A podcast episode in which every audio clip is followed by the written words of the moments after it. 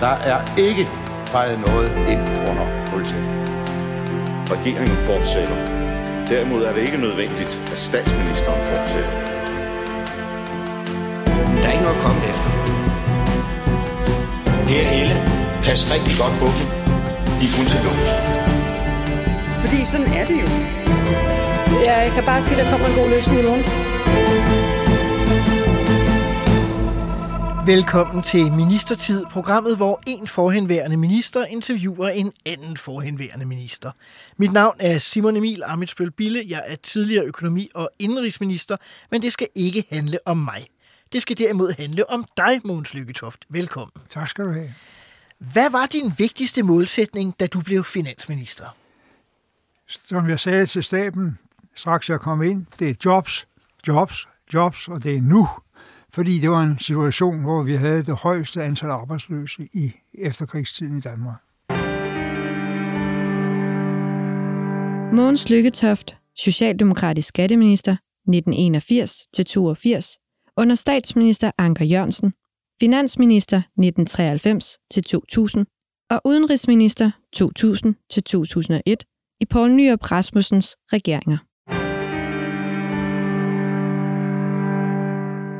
Men lad os begynde med begyndelsen. 20. januar 1981, samme dag som Ronald Reagan bliver taget i ed som USA's 40. præsident, bliver du ringet op, Måns Lykketoft, mens du er på arbejde i Arbejderbevægelsens Erhvervsråd.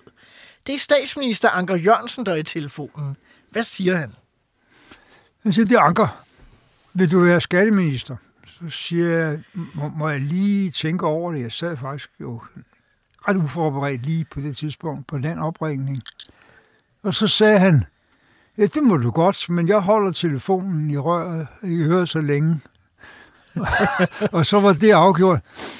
Øh, og det var jeg selvfølgelig også glad for, at jeg havde arbejdet meget med, med skat, øh, for også Socialdemokratiet og i noget kommissionsarbejde, og hvad har vi, øh, og inde i mit arbejde i rådet. Men, øh, men øh, det eneste, der bekymrede mig på det tidspunkt, det var, at øh, mine børns mor var død for mindre end to år siden, og de var ikke ret gamle. Og det var sådan set også det værste ved det, for der var så meget, der var spændende ved det. Uh-huh. Så det var svært øh, for dig at kunne få familie og ja. arbejdsliv ja. til at hænge sammen i virkeligheden. Ja. Øh, og på den ene side har du haft et meget tæt øh, samarbejde med en række topsocialdemokrater gennem dit arbejde i Arbejdervæsens Erhvervsråd. Men du bliver også hævet ind øh, udefra. Du sidder ikke i, i Folketinget. Nej. Øhm, kan du prøve at beskrive lidt om, hvad din rolle var, inden du blev minister i forhold til den socialdemokratiske regering? Ja, jeg havde faktisk helt fra slutningen af 60'erne som student i Arbejdervægels Erhvervsråd været med til at skrive forskellige oplæg til LO og til Socialdemokratiet. Og jeg var blevet anker, eller partiledelsen havde gjort mig til formand for noget, der hed Socialdemokratiets samfundsøkonomiske udvalg, hvor jeg, hvor jeg faktisk samlede en hel del både fra organisationen og også en række af ministerne, så jeg kendte jo af mange grunde de fleste af, af nøglespillerne i den der regering. Og det var måske også derfor, det lykkedes mig at falde til. Der er ret mange af dem, der blev taget ind udenom Folketinget, der aldrig faldt til. Præcis. Aldrig fandt ud af, hvad, hvad det var for noget. Men jeg kendte Folketinget ret godt. Jeg har også lavet en øh, kommission, været sekretær for en kommission der øh, under partiet i Folketinget, der kiggede på begrebet lighed, og i den anden havde jeg arbejdet sammen med, med mange af dem.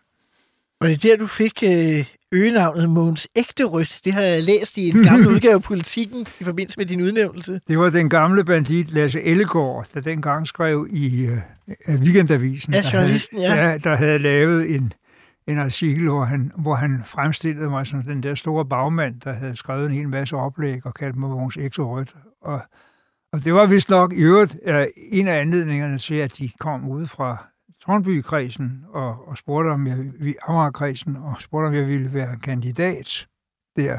Lige efter den artikel var udkommet, så okay. synes jeg, det var vældig interessant. Uh, det sagde jeg så ja til, men der havde jo ikke været folketingsvalg uh, på det tidspunkt, Aha. hvor Anker ringede. Det er jo også sådan, at øh, jeg var inde og læse i øh, politikens øh, udgave dagen efter, du bliver minister, og øh, der beskriver de jo faktisk det her med, at det er meget spændende, fordi der faktisk kommer en øh, skatteminister, der ved meget om skat øh, på forhånd. Øh, måske lidt tavligt over for din, øh, din, øh, din forgænger Karl Hjortnes, som jeg i øvrigt også har haft i, i studiet øh, her. Øhm, men var det en særlig... Var der, det virker ikke, når man læser opdænkt øh, på det, altså, var der en særlig opgave, Anker gerne ville have dig til, eller trængte han bare til fornyelse, så at sige, eller ville gerne hive dig op i systemet, eller... Jeg ved ikke nøjagtigt, hvad for nogle tanker Anker havde. Øh, Jeg, jeg tror egentlig, at, at han havde haft kig på mig også et par år tidligere, men på grund af min familiesituation ikke havde, Ja, havde aktualiseret det. Men det ved jeg jo ikke, men jeg ved bare, at jeg var så tæt på også Aha. alle overvejelser om skat i, i partiet, inden jeg blev skatteminister. Og, og der- var jo også den ekstra ting ved det. Du ved, Anker havde jo besværligt med LO øh, ja, i Thomas mange Nielsen år. Ja, og- med ja. Thomas Nielsen. der var formand dengang. Øh, og jeg havde været sekretær og skriverkal for LO's skatteoplæg for nogle år tidligere, så, så jeg tror, Anker også forestillede sig, at det kunne gøre det lidt lettere at, at få LO til at forstå, hvad det var, regeringen foreslog, hvis jeg var med på den post. Og uden vi skal genere øh, FH i dag, øh, så kan man sige, at LO's rolle i forhold til Socialdemokratiet var meget stærkere på det tidspunkt, vel? Er det ikke, vil du ikke øh, give mig ret i det? Jo, er du rigtig klog. Det var, det var jo en helt anden, øh, jeg skal sige, både situation og tankegang. Uh-huh. LO var jo raslet opad i medlemstal og økonomi i en stil og grad gennem 70'erne. Øh, at, at, og, og var meget magtfuld og havde en formand, som var den sidste, der virkelig satte sig igennem som formanden for Dansk Fagbevægelse, LO-fagbevægelsen, Mhm. uh-huh. nemlig Thomas Nielsen. Og det, der var så besværligt for Anker, ud over økonomien og de mange partier og de mange forlig, det var, at den her LO-formand var uhyre besværlig øh, for Anker at samarbejde med. Så, jeg, så, så tror jeg også indgik i den der kalkyle. Det kan godt være, at han kan være med til at mildne luften mellem LO og, og Socialdemokratiet. Uh-huh. Hvad så, når du siger jo det der med, at du kommer udefra, du havde det nemmere end andre, fordi du kendte partiet og så videre, så videre. Men hvad med samarbejdet egentlig med Folketinget og partierne, når man ikke ja. øh, kender ordførerne?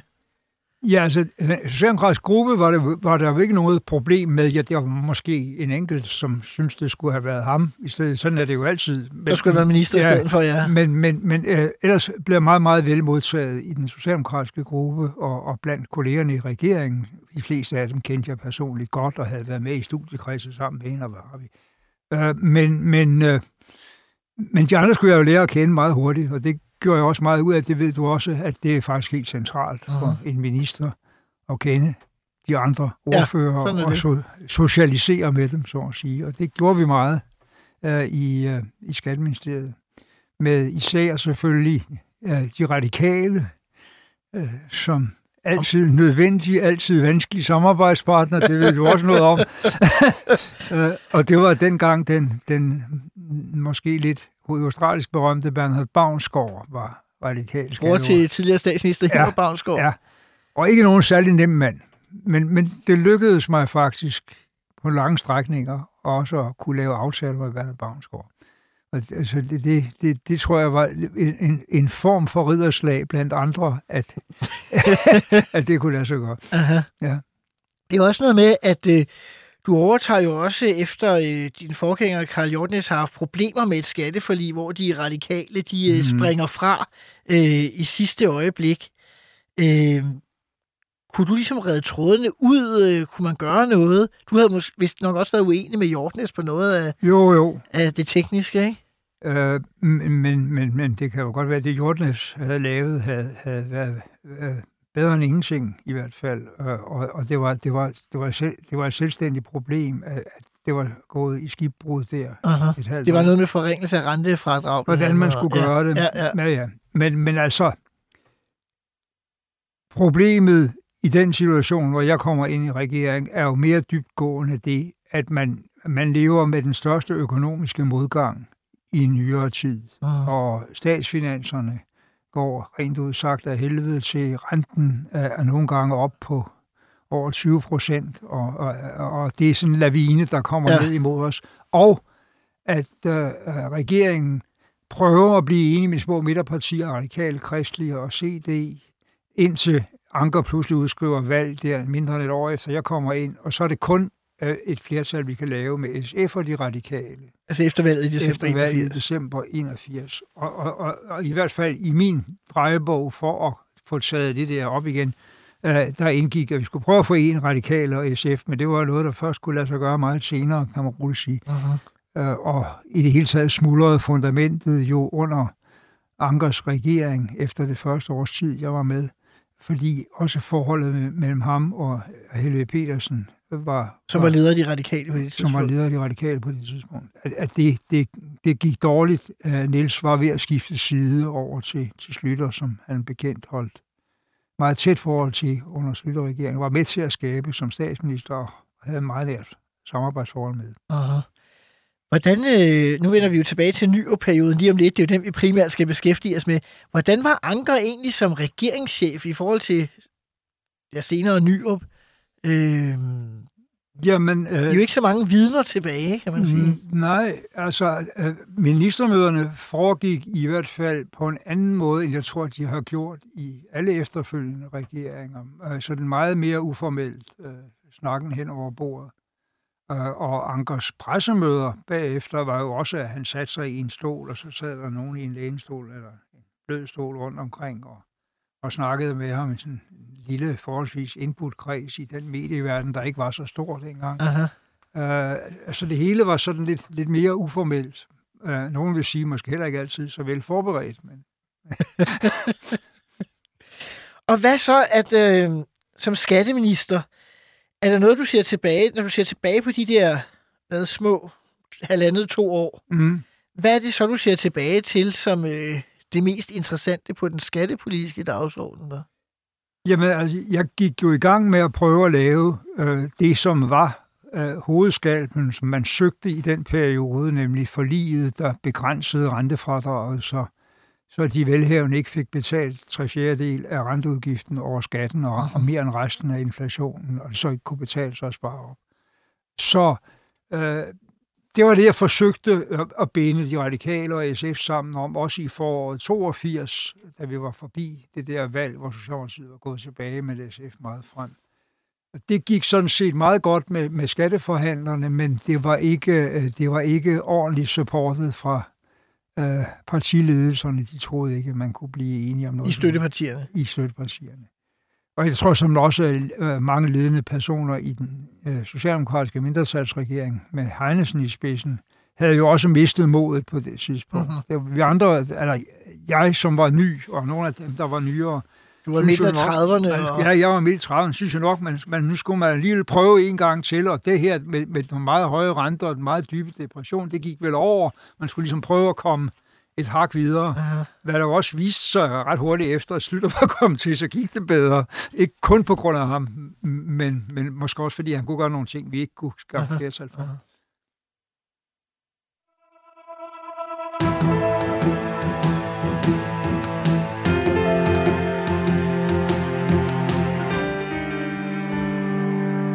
Vi går mere end 10 år frem i tiden. I januar 1993 afleverer højesteretsdommer Måns Hornslet Tamilrapporten, der fælder på Slytters borgerlige regeringer.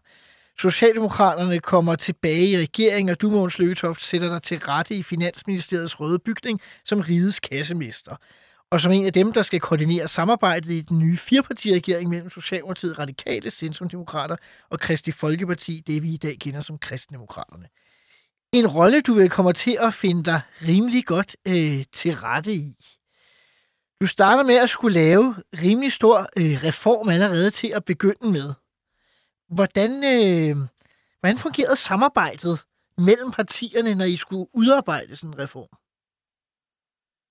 Jeg mødte jo op med den bagage, at Socialdemokratiet med mig som øh, hovedpændefører tilbage i 89, altså fire år tidligere, havde lavet det program, der havde gang i 90'erne, som af mange blev betragtet som noget af et gennembrud i forhold til den borgerlige påstand om, at Socialdemokratiet ikke kunne finde ud af noget som helst med økonomi. Det var jo det, man havde ligesom Mhm. stemplet på anker.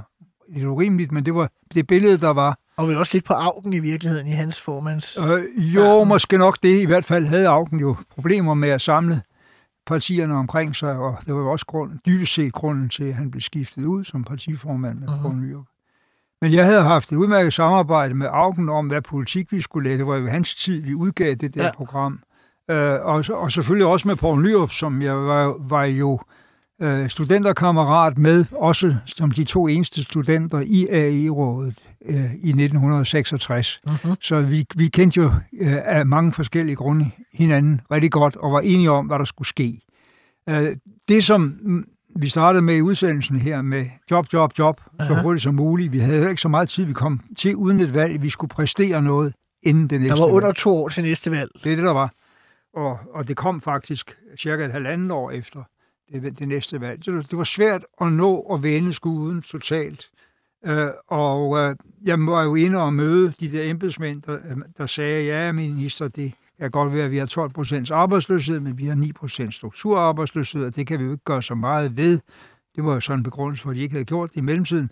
Mm, og så sagde jeg, det kan godt være, hvis vi har, hvis det, jeres tal er rigtige, så skal vi reducere arbejdsløsheden og strukturarbejdsløsheden, og vi skal gøre det i samme takt.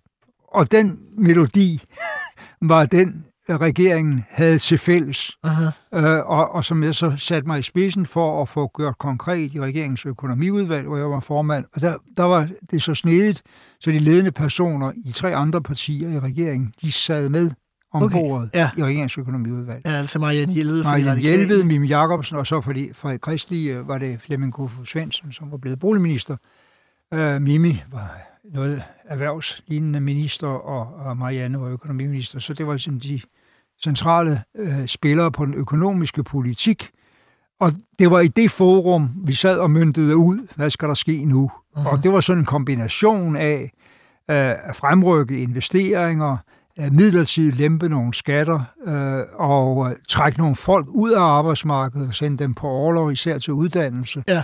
Øh, og, og få lagt de der tunge gamle lån, folk sad med og, og, og trællede med i husene, uh-huh. få lagt dem om. Aha. Den kombination kom til at virke meget vellykket i forhold også til andre lande, der led under de samme konjunkturer som Danmark. Men det er klart, inden valget kom i september 94, var det begrænset, hvad vi kunne nå at fremvise Aha. af dokumentation for det. Men var det lige til at få bakset? I var jo den seneste flertalsregering i Ja. Danmarks historien. Det var ikke så nemt, øh, fordi øh, enhver enkelt person, det var så lille et flertal, så enhver af de 90 havde sådan set vetoret, hvis det var tilstrækkeligt besværligt. Ja. Og der var en socialdemokrat, der var blevet fornærmet over, at han ikke var kommet i finansudvalget. Vi skulle have hævet tilbage i gruppen. Det øh, Ja. ja. fik vi gjort. Hans Ehrenbjerg Ja. ja. lovede ham at komme Han var til først løsgænger, og så tilbage Ja. som socialdemokrat, ikke? Ja. Og, og, og der var en kristelig dame, som også var noget besværlig, uanset at hendes partiledelse i det lille parti havde godkendt det. Så, jo, der var mange besværligheder. Ja. Det var CD, havde også øh, interne vanskeligheder med at ligesom Hvis jeg siger CD på boligpolitikken, det må det, det, også det var, have været. ja, men det var ikke en nemt. udfordring. Det var ikke nemt. Altså, skulle man overhovedet begrænse mere i rentefradraget Aha. og skatte husene mere. Det var ikke CD's øh, melodi. Så det var svært, men det lykkedes, og det lykkedes, øh, som vi, vi kender det begge to, øh, jo også fordi det lykkedes at opbygge et tillidsforhold mellem Mhm. de centrale personer, Ja. der sad i regeringsøkonomiudvalget. Hvis man ser sådan øh, hen over årene, så kan du sige, så ryger øh, Kristi Folkeparti ryger så ud i, øh, i 94 øh, Mhm. folketingsvalget. Øh, CD ryger ud senere. Det var efter, at du øh, i, i 96 øh, laver en finanslov øh, med SF Ja. øh, fra 1997. Øh, jeg lige vil sige, når CD var så meget imod at lave sådan en finanslov, hvordan foregår det så, at du egentlig fik det gennemtrumfet, mens de stadig sad i regeringen? Der, der er en lang forhistorie til det. Vi prøvede jo at, at, at lave øh, finanslov bredt. Altså, den første lavede vi med regeringen selv, havde jeg sagt, Ja, da vi var et flertal. de fire, den anden lavede vi med Venstre og Konservative. Øh, den tredje lavede vi med de konservative. Og Meget det var en spektakulært. Stor, stor ballade med Venstre, øh, hvor Hans Engel havde et ønske som daværende konservativ partileder om at gå enegang øh, og ligesom få bakset Venstre øh, ud til siden. Det havde vi også en interesse i, fordi de var særligt vanskelige. Altså, de prøvede faktisk at vælte regeringen hele tiden. Ja, Øh, så det lykkedes den ene gang, og det synes jo både Mimi og Marianne var vældig, vældig sjovt, at vi kunne lave det der. Midterpartierne ville gerne lave det med de borgerlige. Ja, de man gerne lave med et af de ja. borgerlige partier. Øh, og det prøvede vi faktisk også øh, i, igen i 96. Aha. Og der var lagt et langt forudgående spor af forhandlinger, jeg havde kun med departementchefen og så med hans engel og hans rådgiver Erik Skov Petersen, som måske senere blev berømt for noget andet. Men, men, men, men, øh, men selvom det var sådan, så viste det sig, at de konservative kunne ikke øh, bide til. De var for, fordelte, de var for bange for Venstre. Mange kunne gøre det en gang til. Derfor... De havde mødt for meget modstand året før, ja, i virkeligheden. Ja, i, ja, efter det, de havde ja. indgået den alene med så, jer. så den tegning, som vi, som også Mimi og Marianne øh, øh, havde budt ind på, den kunne vi så ikke realisere. Mm. Øh, og så kunne vi lave noget, som ikke var så frygtelig forskelligt, men heller ikke så vidtgående sammen med SF og, og med indirekte støtte fra enhedslisten. Og det kunne Mimi da godt se, at det var ikke andet at gøre for regeringen, men, men hun havde så internt i sit lille parti øh, vanskeligheder med at fordøje, at de røde kom så meget ind i varmen. Ja, Så det var ikke engang sådan, at hun sad og gjorde modstand i forhandlingerne. okay. Det gjorde hun ikke. Ja.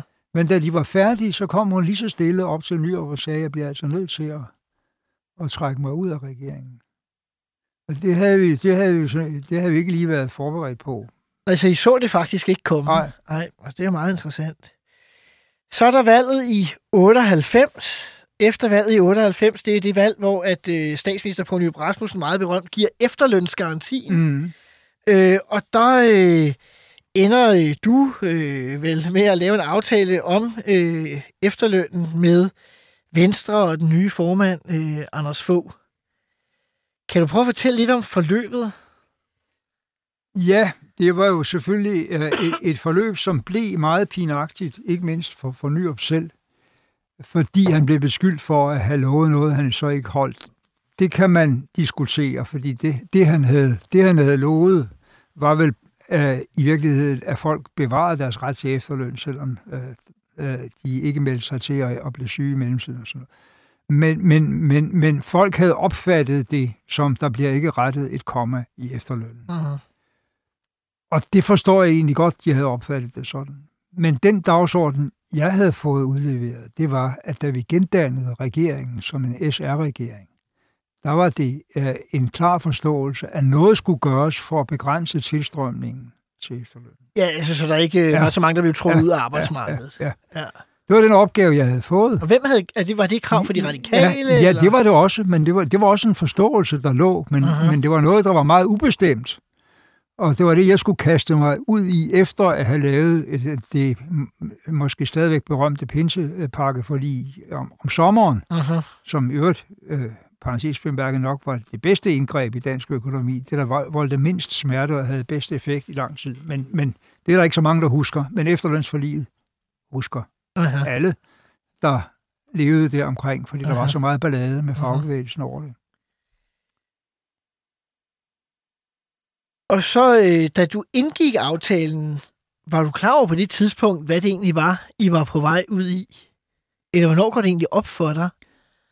Altså, jeg tror ikke, jeg havde, nej, jeg havde ikke forudset så meget ballade, og det er også interessant, hvis du kigger på pressedækningen de første par dage, så var den egentlig meget velvillig øh, over for det her forlig. Mhm. Og så kom det der meget voldsomme udfald fra specialarbejderformanden, 3F-formanden, øh, Paul Egerskov Christensen, Uh-huh. som Ekstrabladet så bankede på forsiden i ugevis, øh, om du har svigtet os Nyrup. Ja. Og det var jo også noget med, at den her øh, efterlønnen var fagbevægelsens barn. Jeg tror, at regeringens opfattelse var, at det var umuligt at tale med fagbevægelsen om bare at justere noget i den, Uh-huh. øh, uden øh, at gå i hårdknude. Og derfor så vågede man at gøre det uden. Og reaktionen havde lige så meget at gøre med, at de var dybt, dybt forarvet over overhovedet ikke at blive- blevet Uh-huh. spurgt til råds. Og der er også sådan et mærkeligt, hvad kan man sige, jeg ved ikke, man skal have det dobbeltspil, hvad man skal, fra venstre side, der først hjælper jeg med at gøre det, og derefter angriber jeg for, For at løftebrud. løftebrud? Ja, ja. Det er jo, øh, så får man jo det hele, så at sige. Jamen altså, vores tankegang var vel den, at Venstre og Konservative var gået på valg på at afskaffe efterlønnen helt. Mhm. Mm-hmm. At vi ved at lave det her brede forlig, ligesom havde bundet dem til at bevare den for dem, der havde brug for den. Uh-huh. Det viste sig jo at være en illusion, fordi der kom to nye udfald imod efterlønnen ret kort efter. Uh-huh. Øh, Så på en måde var vi, altså, vi var ikke dygtige til, til at forklare det her, og vi var måske også for naive i forestillingen om, at så kunne vi lægge den sag til side som et stridspunkt i dansk politik.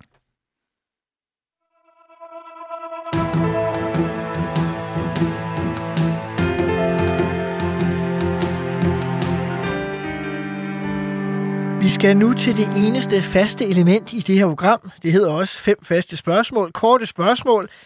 Det ligger måske op til korte svar. Det kan også være, at du har lyst til at uddybe nogle af dem. Vi kan jo tale om det, øh, Ja. som det kommer. Øh, det første, det er, og her tænker jeg over alle dine tre ministerposter. Hvad vil du gerne have udrettet i din ministertid, som du ikke nåede?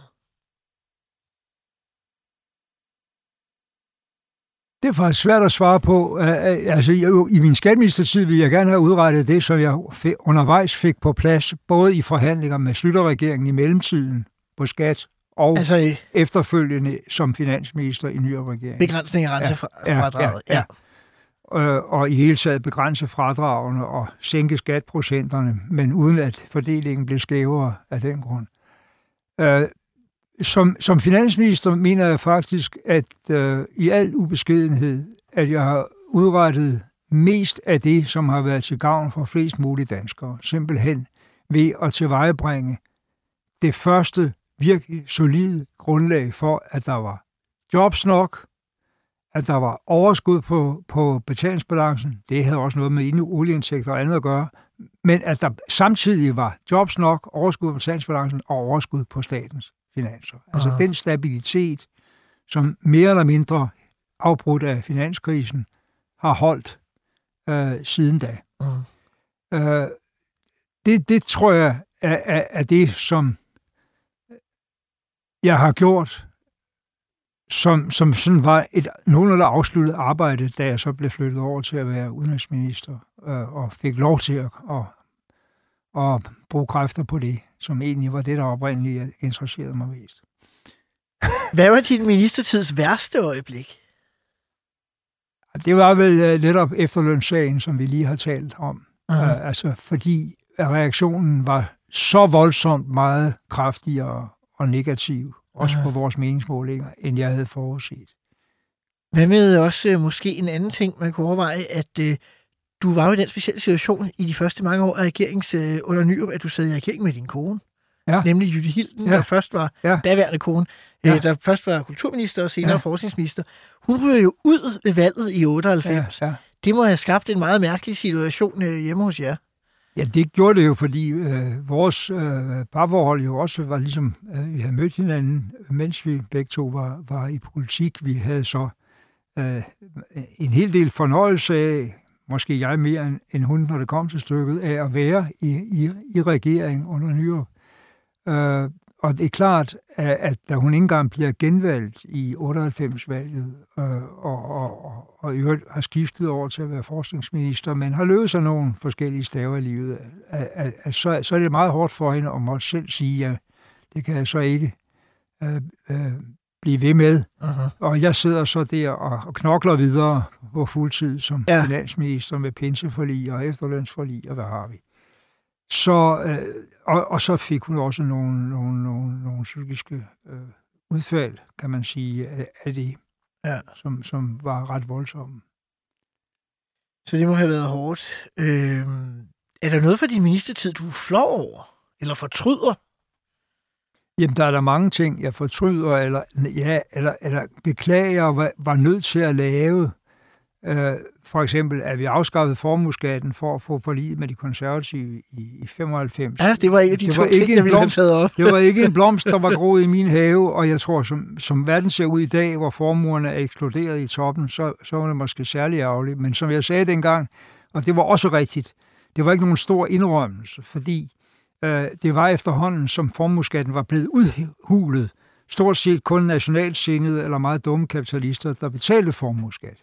Øh, ligesom jeg engang sagde, da vi havde lavet forlig med Slytter om skatten, og kom ned i den socialdemokratiske gruppe, så sagde jeg, ja, øh, vi har givet en indrømmelse, og det er, at landbruget skal ikke betale skat. Det er en kedelig meddelelse. Den gode historie er, det koster ikke noget. så, så ærgelsen var meget kortvarig. en anden ting, du også har nævnt øh, nogle steder, tror jeg, det er salget af TDC. Ja, rigtigt. Det vil også det, jeg, selv ville nævne næst. Altså, jeg tror, at den privatiseringstankegang, vi lod os gribe af, som så mange andre lande øh, i, i midten af 90'erne, i tro på, at EU-regulering og effektiv beskatning kunne gøre det ud for, øh, at øh, de her virksomheder lige så godt kunne blive private, og måske endda kunne blive mere veldrevne, end, end da de var offentlige. Uh-huh. Det var tankegangen. Mhm. Men blev den ikke mere veldrevet? End Jo, det gjorde den vel nok, men, men skatten fik vi ikke meget af. Og, og, og vi skulle ikke, vi skulle, øh, jeg vil til enhver sige i dag sige, vi skulle ikke have solgt det faste net til øh, udlandet, eller til Vi nogen, skulle ikke sælge kåret, som Nej, man plejer kåret, at sige. som man siger. Vi, så kunne vi godt have, have, have, have solgt driften og, og bevarede noget mere styr på det. Ligesom vi kunne godt sælge lufthavnen, så længe vi havde en gylden share, hvor vi kunne bestemme nogle hovedlinjer, selvom vi var mindretalsaktionærer. Men det øjeblik, øh, VK-regeringen afskaffede det, så var det også, efter min mening, at gå for langt væk fra den offentlige indflydelse på sin egen infrastruktur. Så øh, der øh, var noget, jeg fortrød der, øh, og øh, det var mærkværdigvis heller ikke nogen stor konflikt, da det skete. Altså, det var ikke nogen Nej. sag, der optog sindene meget, da det skete. Men, men, men det har nok også noget at gøre med, vi troede ikke i 1997 var det jo, at, øh, det der øh, kår kom til at betyde så meget i fremtiden, fordi man var begyndt at sende signalerne gennem luften. Ja. Men det har jo vist sig, at man kunne proppe utrolig meget mere med ny teknologi ind gennem de der kårledninger og tjene rigtig mange penge på det. Og den viden, forståelse, havde vi ikke. Jeg tror heller ikke, at dem, der hjalp os med salget, havde den forståelse. Og det var måske også, man kan sige, på det tidspunkt, kan man, det var den tredje vej i den socialdemokratiske Ja, ja, ja. europæiske bevægelse jo meget fremme. Man gjorde vel det samme alle steder Ja, ja. i Nordvesteuropa, ikke? Jo, og vi gjorde det vel i virkeligheden meget mindre end, end nogle steder, andre steder. Men, men, men jeg vil godt sige, at med TDC var, tang, var, var sagen også den. Vi troede ikke, at Danmark med den nye konkurrenceregler, der var i EU, kunne bevare et nationalt selskab, hvis Mhm. ikke det, det fik en større øh, forbindelse med, med, med andre kapitalkræfter. Vi prøvede jo først at lave en nordisk teleunion. Det Altså vi- en offentlig Ja, nordisk ja, teleunion. ja. Ja, det prøvede vi faktisk. Og det kunne vi så ikke blive enige med svensker og nordmænd om. Det hører også med til historien. Det fjerde faste spørgsmål er, hvad er den største revkage, du har lavet som minister? Jeg tænker, vi allerede har hørt om den, men øh, Ja, det var jo nok, med, med, de fleste sige, uh, aftalen med Hans Engel, Ja, det er det. som i meget stor uh, hemmelighed blev svejset sammen ude i Anders Eldrups lejlighed på CF Riksvej. som var øh, departementchef. Ja, Ja, der var en departementchef, senere kendt for en hel masse andet. Lige gået fra, eller som den der bog, der er kommet om ham, skrev Lisbeth Knudsen jo, uh, den kunne lige så godt hedde fra, fra budgetbise til klimatosse. og han har spillet en helt central rolle, både på budget og finanspolitik, og nu på klima. Når man ser, du talte lidt om det tidligere, at øh, først så lukkede I de konservative væk fra, fra Venstre, lavede mm. finanslov dem. Det betød næste år, at de konservative, de turde ikke gøre det alene, og V og K var sure og ville ikke gøre det sammen. Og det ender i virkeligheden med at, skubbe CD ud af regeringen, og, og så dem videre over til de borgerlige 98. Nu rører de så ud senere. Men var det prisen værd i virkeligheden, når det endte med at vælge at svække regeringsmandattal yderst til højre, så at sige? Det kan du sige. Øh, vi, vi, vi- det var jo et forsøg på at se, om der var noget, der kunne bære længere det er klart. øh, i, i retning af det, som også Jens Otto Krav faktisk prøvede med Venstre i, i 60'erne. Lave en slags national kompromis, der gik ud på, vi vil godt lade de borgerlige være med til at begrænse udgifterne, de skal til gengæld vedkende sig, at indtægterne skal være til stede. Mm-hmm. Ikke? Men, men, men, men, men, men stadigvæk til refleksion, altså, øh, når man så prisen, var det så det værd? Nej, nej. Altså, det, det havde jo været langt bedre, hvis... Øh, altså, tanke, min tankegang var, jeg kan egentlig lave de her ting, som vi forhandlede med de konservative i anden omgang, det under boligbeskatningen. Uh-huh. Mere rent efter mine egne holdninger med SF og Enhedslisten. Uh-huh. Men jeg ved også, det er mere sårbart for næste valgresultat. Det er det. Hvis, hvis, hvis, hvis, hvis, og derfor prøver jeg at se, hvor langt jeg kan få de konservative med, så jeg kan få dem med, skal vi sige noget, der ligner 80 procent af den vej, jeg også selv synes, man skulle gå, Klar. så ville det have været meget mere stabilt. Det blev bekræftet af eftertiden, nemlig, så lavede vi det der med de røde ved Pinseparken, Ja. og det kan jeg stå 100 procent indenfor, men det blev ødelagt af Anders Fogh tre år efter. Ja, det er jo det. Ja. Altså, når man laver med fløjene, Ja, ja. så er det svært at bevare ja, efter et valg. Ja, ja. Det sidste af de faste spørgsmål, det er, måske hårdt stillet op, hvem var din værste kollega?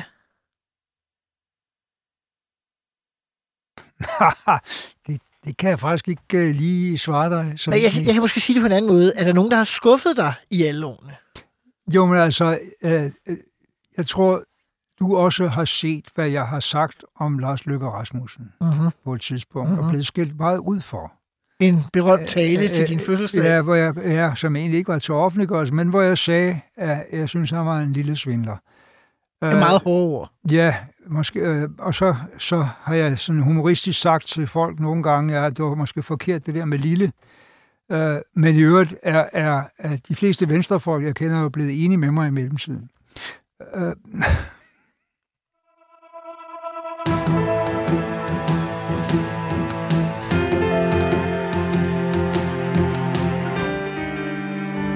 december 2000 trækker den radikale Niels Helve Petersen sig fra posten som udenrigsminister.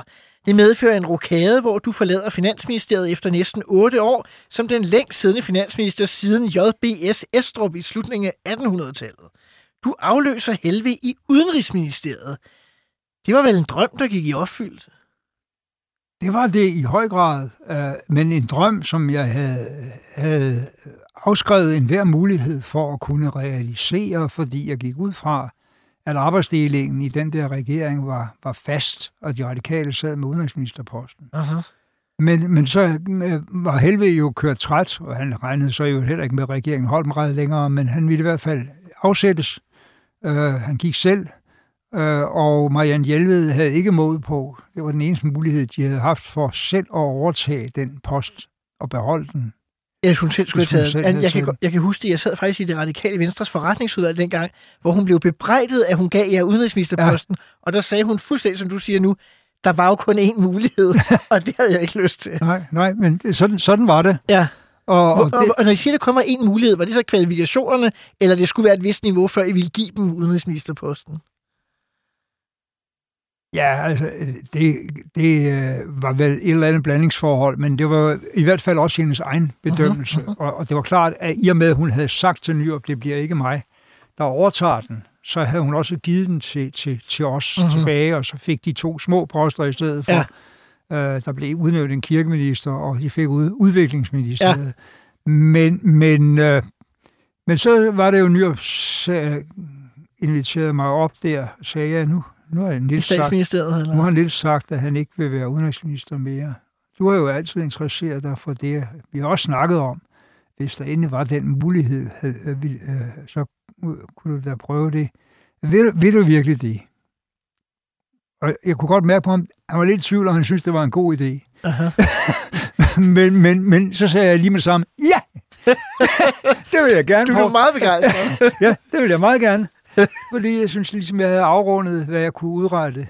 Men var han bekymret for at miste sin tætte allierede som finansminister? Altså, du havde jo trods alt... Måske var han det. Måske var han det. Ja, ja, altså, men men han, han var også, øh, kan vi sige, så ekstremt øh, venligt lojal, at han sagde, at det her har vi snakket om en gang for mange år siden, Uh-huh. øh, og jeg ved, hvor meget du har interesseret dig for det, og, og, og hvis du vil prøve kræfter med det, så er det dig, ikke? Og hvad var så din ambition, da du pludselig sad øh, på den anden side af Københavns Havn? Jamen, øh, det der med at være udenrigsminister er jo ikke det samme som at være finansminister. Mm. Forskellen er meget enkel. Ikke? Hvis du er finansminister, har du enorm indflydelse på et lille land. Hvis du er udenrigsminister, har du meget lille indflydelse på hele verden. Mhm. Og du kan ikke sådan lave et program for, hvad der virkelig skal udrette i verden. Men du kan håbe på at skabe nogle personrelationer, Aha. påvirke nogle processer, der kan gavne Danmarks placering i verden.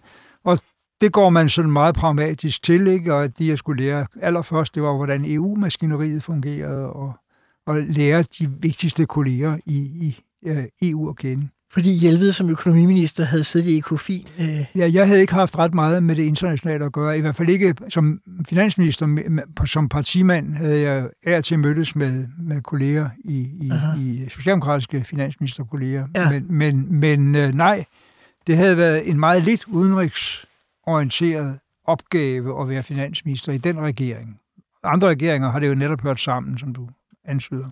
I slutningen af din udenrigsministertid, så, øh, ja, så kommer vi til datoen 11. september 2001, øh, der forandrer verden øh, med terrorangrebene på World Trade Center og Pentagon. Kan du huske, hvordan du blev informeret om det, eller hvordan du oplevede øh, angrebet? Ja, det kan jeg selvfølgelig præcist huske.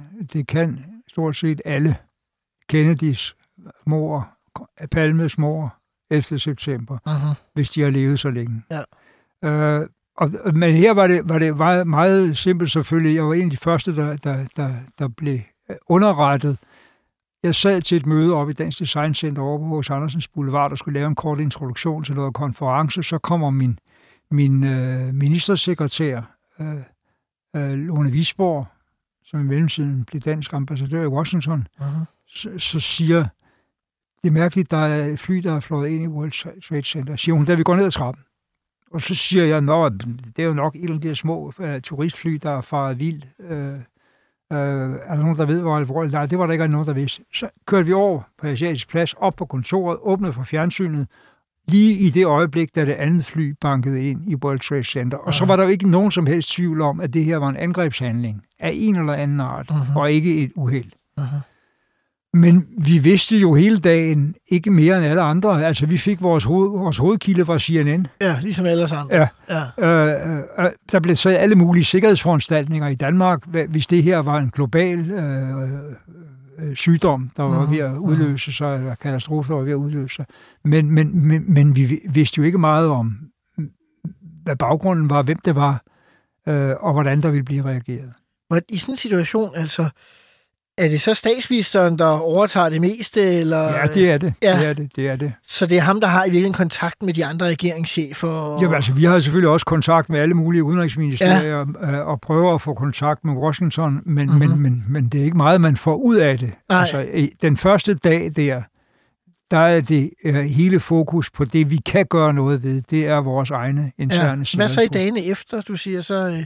Ja, så kommer der jo øh, lynhurtigt en række internationale møder, hvor, hvor, hvor, hvor stats- øh, og udenrigsministerne, første omgang udenrigsministeren, der tøffer ned til EU-ministermøde i Bryssel Mhm. mm-hmm. næste morgen Mhm. mm-hmm. tidligt, øh, og, og hvor der bliver udsendt en solidaritetserklæring med, med USA og, og, og så videre. Ikke? Og der er også, inden vi øh, går af, er der et nyt europæisk topmøde, hvor både Nyrup selvfølgelig, men også jeg er med. Øh, men øh, øh, vores rolle er jo reaktiv hele tiden i den Mhm. forstand, øh, så, så kommer alle lande og siger, at vi øh, aktiverer øh, artikel 5 i NATO-pakten, øh, alle for, en, for alle. Ikke?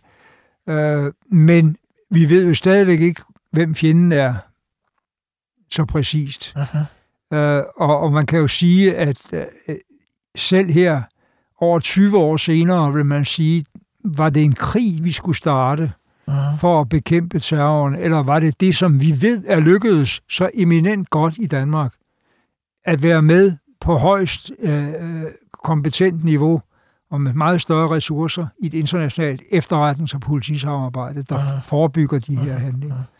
Og der må man sige, at den del af det er lykkedes. Det er jo meget lidt, der er sket i Danmark i forhold til alt det, der var på vej. Uh-huh. Øh, øh, heldigvis for det. Øh, mens øh, den militære aktion, man startede i Afghanistan, er jo sluttet på en sørgeligt Ja. øh, øh, Taliban-regimet har geninstalleret sig. øh, og, og, og, og ja, Taliban var, jo- var jo indirekte medansvarlige. Det var jo ikke dem, der havde... De har aldrig øh, beskæftiget sig med terror over, over fra andet end afghanere, havde nær sagt. Men, men, men, Det var, de husede al-Qaida, det var det, men de ligesom var var- huset al-Qaida. Øh, og jeg tror, jeg tror i dag, det var en fejl at gå fra at intervenere for at prøve at spore Osama bin Laden op ude i bjergene, og så begynde at prøve at bygge en helt anden stat op i Afghanistan. Uh-huh. Fordi- Man skulle have holdt sig mere målrettet Ja, til at, ja, at gå ja, efter ja, al-Qaida. ja. Var du i tvivl dengang om, hvad man skulle gøre? Jeg, jeg, jeg havde, Altså den, Danmark, jeg havde den klare opfattelse, at Danmark ikke skulle deltage i offensive militære operationer derude, men at vi skulle, vores bud skulle være, at vi ville godt være en del af en FN-fredsstyrke i Kabul. Uh-huh. Men det blev jo ikke det, der kom ud af det. Så kom regeringsskiftet lige efter. I november Fogh, 2001. Og han var meget optaget af at levere til amerikanerne nøjagtigt det, de gerne ville have. Og det var så specialtropper i, i start, altså jægersoldater. Og sidenhen var det jo den der deltagelse i feltoget i Helmand, Ah, som var der, hvor vi virkelig havde øh, øh, store tab Ja. øh, af, af, men, af mennesker, både døde og sårede. Og hvor der i dag jo ikke desværre er noget spor af det, vi prøver at udrette.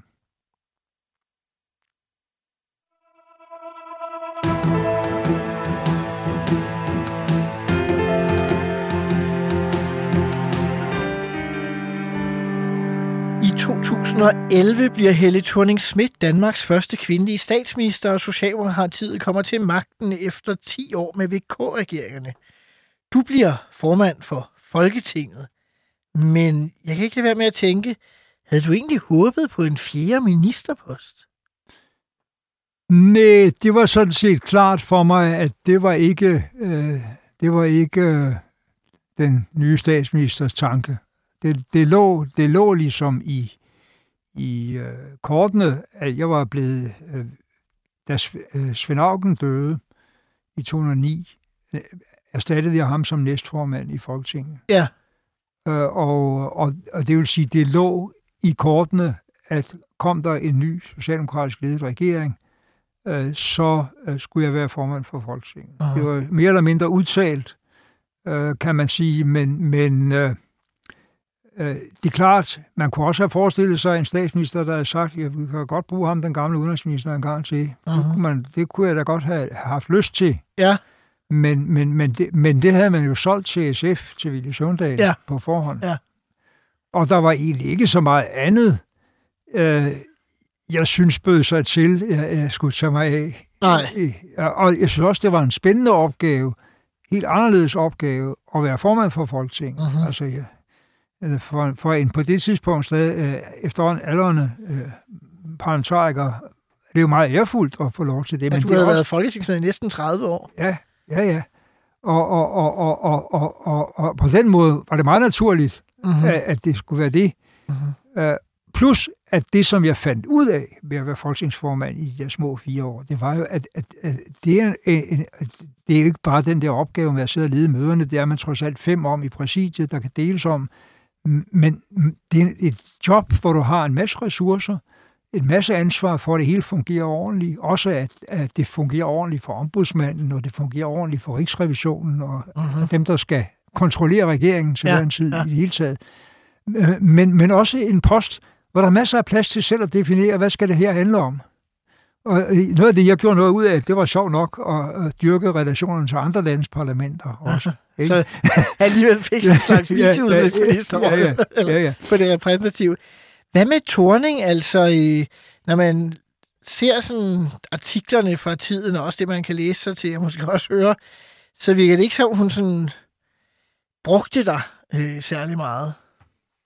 Mm, Det var lidt med forskel, altså i, i, i, i, i- da hun blev partiformand i 2005, kom hun meget kort efter og indbød mig til at deltage i hendes ledelsesmøder. Det gjorde jeg faktisk øh, uden at have nogen post der øh, øh, konstant øh, igennem fem år, indtil hun blev statsminister. Så altså, jeg, jeg, jeg, var, jeg var ønsket som, som sådan en slags rådgiver. Øh, og det var så i øvrigt baggrunden for, at jeg så besluttede at blive siddende, og ikke fordi, ellers var det måske naturligt at prøve på det tidspunkt i livet Uh-huh. og, og, og, og søge ud til noget andet, når man vidste nogenlunde sikkert, at man ikke skulle være minister. Men, men, men, men øh, det var, da de først kom i regering, var der ikke meget, de lyttede til, fra min hånd i hvert fald. Nej, man kan sige, at Socialdemokratiet har i dag måske også øh, defineret sig nærmest op imod både Torning og din afløser, eller en af dine afløsere som øh, finansminister, ja. Nemlig Bjarne Korydon. Ja. Øh, set udefra, det kan være, det er fordi, du tænker, det er fordi, jeg er for højorienteret, eller hvad ved jeg, men set udefra, så virker det jo ellers måske som om, at Torning og Korydon på mange måder fulgte den sti, som også du havde betrådt, da du var finansminister. Øh, er det helt forkert? Ja, det synes jeg i grunden, det er. Altså, der er en hel række øh, skridt på vejen, som, som var forkert. Altså, de, de øh, lavede en helt unødvendig Øh, konflikt med enhedslisten som et i øvrigt relativt lojalt støtteparti øh, ved at lave en skatteaftale med Venstre, efter at have lavet en med enhedslisten, som de så løb fra. Øh, sådan kan man ikke agere uden at miste troværdighed hos dem, der har bragt en til magten. Og det kostede blandt andet Bødskov en ministerpost kort efter, altså enhedslisten skulle markere sig på en eller anden måde. Da han øh, røg på baggrund ja. af den såkaldte nødløgnssag ja, om øh, Folketingets retsudvalgsbesøg i forhold til, om man skulle være minister, vil jeg nok sige, men, men, men, men det var mere udtryk for, at man, der var eksisteret efter det der øh, dobbelt forlig, hvor de løb fra enhedslisten, ikke nogen form for tillid men det er jo mere på det taktiske, Mogens. Øh, ja, men det er også på det indholdsmæssige, ja, fordi det, er... øh, det indholdsmæssige øh, i, i det her skatteforlig var efter min mening alt for fordelingsmæssigt skævt. Deres håndtering af lærerkonflikten var dum, og det øh, indrømmer stort set alle jo i dag. Øh, øh, ikke, jeg vil sige, ikke Bjarne Korydon, der også har været gæst her i programmet. Nej, det, nej, nej, det gør han nok ikke. Men, og så var der salget til at lige præcis vælge Goldman Sachs som dem, der skulle hjælpe øh, Dong igennem en likviditetskrise, var nok at give nogle af de største skurke i de finansielle markeder en unødig gevinst, fordi de fik lov til at købe sig enormt billigt. De der ting undervejs øh, var jo helt åbenbart også nedbrydende for regeringens og Socialdemokratiets vælgergrundlag. Altså, de gik dog frem ved valget. Ja, ja, men det var jo fordi, de stort set uh, decimerede deres regeringspartnere, radikale og SF. Ikke? Uh-huh. Uh, men men hvis, hvis de havde undladt de her fejltagelser, så tror jeg sådan set, de havde haft en rigtig færre chance for at bevare flertallet, de tre partier. Men, men grund til, at jeg siger det, jeg siger det, er, at du satte jo også marginalbeskatningen ned. Du fjernede formueskat, du privatiserede TDC. Ja, ja, ja. Så ja, man kan det, vel godt lave en linje, hvis man har vil. Bjørn Korydon også sagt mange gange, men, ja. men, men, men, men, men, men han måtte også medgive, når man kiggede efter i kortene, ja, vi satte marginalskatten ned, både for personer og selskaber, men Aha. vi udvidede også beskatningsgrundlaget, sådan at, at uh, fordelingen ikke blev skævere af det. Og det, den balance lykkedes det ikke at opretholde. Men hvad siger du egentlig til den? Altså det synes jeg selv også, da jeg var økonomiminister osv., den her diskussion om ligheden, altså jeg forstår godt synspunktet om, at man ønsker mm. mere økonomisk lighed, men det er jo endt med, at man diskuterer anden decimal efter kommaet på øh, den såkaldte Gini-koefficient. Ja, ja, ja. At det har jeg siddet i forhandlingsmøder, hvor man sidder og diskuterer, jo. det må ikke gå 0,02 ned, så du, øger man lighed. Det har du nok ret i, men det er vel ikke det, du mener, når det du samlede, om lighed? Det samlede billede siden nyregeringens afgang, uh-huh. det er, at man har ændret skatteregler, således at man har lettet skatten med 60 milliarder kroner. Og det er I sikkert stolte af. Men den måde, man har gjort det på, er, at dem i bunden har fået 500 kroner, som de så har mistet på anden vis, mens dem i toppen har fået 60.000. Og det er ikke min politik, og det kan jeg dokumentere, at det har der aldrig været. Mogens Lykketoft, det er godt at høre, at du stadig har det skattepolitiske engagement. Tak fordi du ville være gæst i Ministertid. Emil, tak for invitationen. Det var hyggeligt. Mit navn er Simon Emil Amitsbøl Bille. Du har lyttet til Ministertid på 24-7. Jeg er tilbage igen i næste uge med endnu en forhenværende minister. Husk, at du kan lytte til alle de tidligere afsnit af Ministertid på 24-7-appen eller som podcast der, hvor du plejer at høre den slags. På gensyn og tak for i dag.